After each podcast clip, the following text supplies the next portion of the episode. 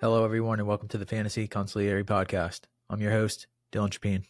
For this week's episode, I'll go through the Week 11 rankings and give advice at each position, whether it be for redraft leagues or a couple of big picture thoughts in dynasty formats. At quarterback, we have Josh Allen down to the QB9 for a matchup against the Jets. Basically, if he doesn't run and find the end zone on the ground, Buffalo's offense isn't operating at a high enough level to feel confident in him as a high end QB1 because of the matchup. He had three interceptions in the first meeting against the Jets. And with New York far weaker versus the run than the pass, and Buffalo getting their own ground game going on Monday night, we could see James Cook, Latavius Murray, and maybe even Leonard Fournette be leaned on. And the Jets will probably do what they can to make it a slugfest. So, a couple of options in particular that I would consider starting over Allen this week are Kyler Murray and Jared Goff. For Murray, he had six carries for 33 yards and a touchdown in his season debut, and that included a couple of highlight scrambles. So Murray not playing with the brace and looking like himself has him back in the QB1 ranks. It was disappointing that Clayton Tune was in for a quarterback sneak, the rare quarterback vulture for Murray, but it's impossible to not be encouraged by what he showed. And there were also a couple of deep shots that were close to connecting that might hit in future weeks. And for Goff, the Detroit offense is the opposite of Buffalo's offense in terms of their effectiveness and having a great game plan every week. Jared Goff is the trigger man of Ben Johnson's offense, and being at home versus the Bears further boosts Goff's outlook. So he's a strong mid range QB1 option and in general, I like how the schedule sets up for him the rest of the way. The top two streaming options for this week would be the guys facing off on Sunday night with Russell Wilson and Joshua Dobbs. In addition to the passing efficiency for Wilson, the encouraging part of his 2023 performance has been increased reliance on his legs. He's actually not thrown for 200 plus yards since October 1st, but he has at least 30 rushing yards in all but one of the games since. And it's easy to picture Minnesota being an aggressive defense that will leave some rushing lanes open for Wilson when Brian Flores brings blitzes. So, with growing confidence after wins over the Chiefs and Bills, I like Wilson as a high end QB2. And the same is true for Dobbs. Denver's defense has played much better in recent weeks, but Dobbs has ran quite a bit, a surprising level considering how little he did early in his career. It's unclear if he'll have Justin Jefferson back, but either way, Dobbs has proven to be a playmaker, and Kevin O'Connell has proven to be one of the best offensive coaches in the league. So Dobbs could be started this week as a top streamer and should be rostered in all leagues considering how shallow quarterback is and how important it is to get big points at the position. And the one guy I'll mention to be lower on this week is Trevor Lawrence. His best performance of the year was 18.06 fantasy points, and that was largely due to 59 rushing yards. Jacksonville simply hasn't lived up to expectations through the air, so it might be a good idea to get someone like Wilson or Dobbs rather than hoping Lawrence will suddenly turn it around. And then from a dynasty perspective, I'd be investing in Bryce Young. This is probably the low point. We'll see how the rest of the season goes, but it's tough to see Carolina's offense looking much worse than it has looked, but I'm still very high on him as a player. So now is the time to buy low and hope a new coaching staff comes in for 2024. At running back, I mentioned Kyler Murray having no limitations, not wearing a brace in his season debut last week. It's a similar situation to De'Von Achane for Miami. Obviously, a shorter term injury, but it was reported when he was placed on IR that the rookie would be 100% by the time he's eligible to return, and he won't be wearing a knee brace. Mike McDaniel said it was a sprain rather than any sort of minor tear. So, with Miami sputtering a bit ahead of the bye, I'd look for Achane to immediately be featured. We have him as a top 10 play versus a Las Vegas defense that often has struggles tackling. And as a reminder, the three games in which Achane was featured, he had fantasy point totals of 49.3, 25.5, and 21.0. So at worst, he's a high end, high upside RB2 the rest of the way. And depending on how much he's featured, Achane has a case to be a top 5 to top 10 weekly option. The other explosive rookie runner with a case to be a weekly RB1 is Jahmyr Gibbs, who converted a couple of short yardage scores last week, despite David Montgomery returning to the lineup. So if he's an option in scoring territory like that, Gibbs has a massive weekly ceiling.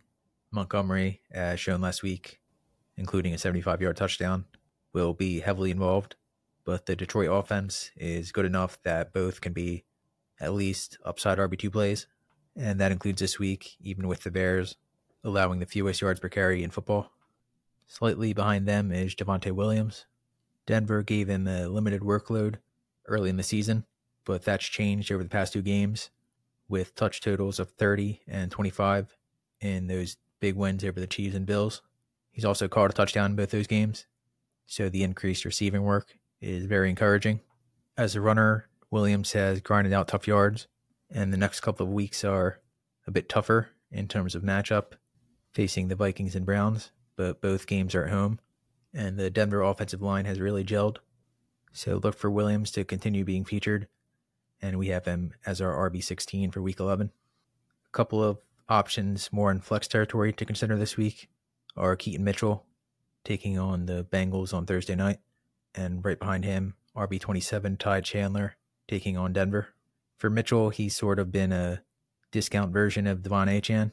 He's the only other player in the league to have three touches of 50 plus yards. And head coach John Harbaugh said they want him more involved this week. So the floor might be sort of low with Baltimore having a committee and Gus Edwards handling most of the goal line work. But he's a big play waiting to happen with the ball in his hands. So Mitchell is an upside flex at home for a divisional matchup with Cincinnati having a couple of injuries up front. And Chandler is high in the rankings because Alexander Mattison has a concussion, which has usually kept players out for at least a game. KJ Osborn last week for Minnesota, despite clearing the protocol, was kept out. So the same, I would assume, will be true for Mattison. Last week, Chandler had 15 carries for 45 yards and a score. Denver, despite their improved play on defense, is still vulnerable versus the run. We saw Buffalo have some success there on Monday night. So you can even make the case for Chandler being a few spots higher for an offense that, despite the play of Dobbs, will likely want some semblance of balance to keep the pressure off the passing attack. And then both for Dynasty and redraft leagues, the guy I've mentioned quite a bit and will mention again is Zach Charbonnet. He had 10 touches for, I think, 62 yards last week behind Kenneth Walker and Seattle has a rookie locked into the passing game role. So the increasing standalone value combined with the premium handcuff upside, there probably isn't a better handcuff for this season. Make Charbonnet a must own ahead of the fantasy playoffs. So hopefully, if you've been listening, you already have him rostered. But if not, I'd go get Charbonnet as the top waiver claim. And in general, handcuffs don't need to be guys you have on the roster. It's more about getting the most talented players that could have the most value if an injury were to strike. At wide receiver, now could be the last chance to buy low on Davante Adams. He's obviously been a disappointment so far this season. He hasn't scored since September, which is tough for a guy you expect to have 10 plus scores. But interim head coach Antonio Pierce said he wants to get him involved, and he could see a lot of Jalen Ramsey this week. But that matchup hasn't been a problem for Adams in the past, and you would assume the Raiders need to put up points if they want any chance of keeping up with Miami. So Adams is a top 10 player wide receiver. And again, now is the perhaps final chance to buy low for a player of his ability. For redraft leagues, the other targets at wide receiver for this week are Romeo Doubs. We have him as our wide receiver 22. Similar situation. The Packers will have to put up points if they want to beat the Chargers. LA is allowing the fifth most fantasy points per game to opposing wideouts and Doubs has six scores on the season, is a trusted target in scoring territory. And if he's available, I like Doubs both this week and then on Thanksgiving against the Detroit defense. He had season highs in receptions with nine and yardage with 95 against in week four. So, in general, I mentioned in previous weeks, I really like how the rest of season schedule sets up for Doubs. So, get him now as a wide receiver two play. The other guy I love for the rest of the season is Rashee Rice.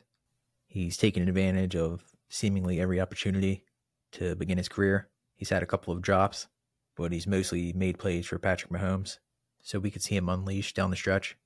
This week is a potential shootout versus the Eagles. And Rice has been a weapon in scoring territory, so having a full time role the rest of the season would boost the rookie's outlook and make him at least an upside flex with a case for top 24 value. The other two guys for both this week and beyond that I would want to invest in simply based on the talent are Jahan Dotson. This week he'll take on a Giants defense that he's had success against dating back to last year. So it was strange to see him not really involved last week in the loss to Seattle. But Dotson had two big games before that. So we'll see if he gets back on track in week 11. And then the great upside target for this week is Jameson Williams. He had a key block to spring David Montgomery on the 75 yard touchdown last week. Ben Johnson said he wanted to get Williams involved in more ways. We saw that with a short touchdown pass that was called back, but I think Williams could be rewarded with a deep shot after the hard work he did as a blocker.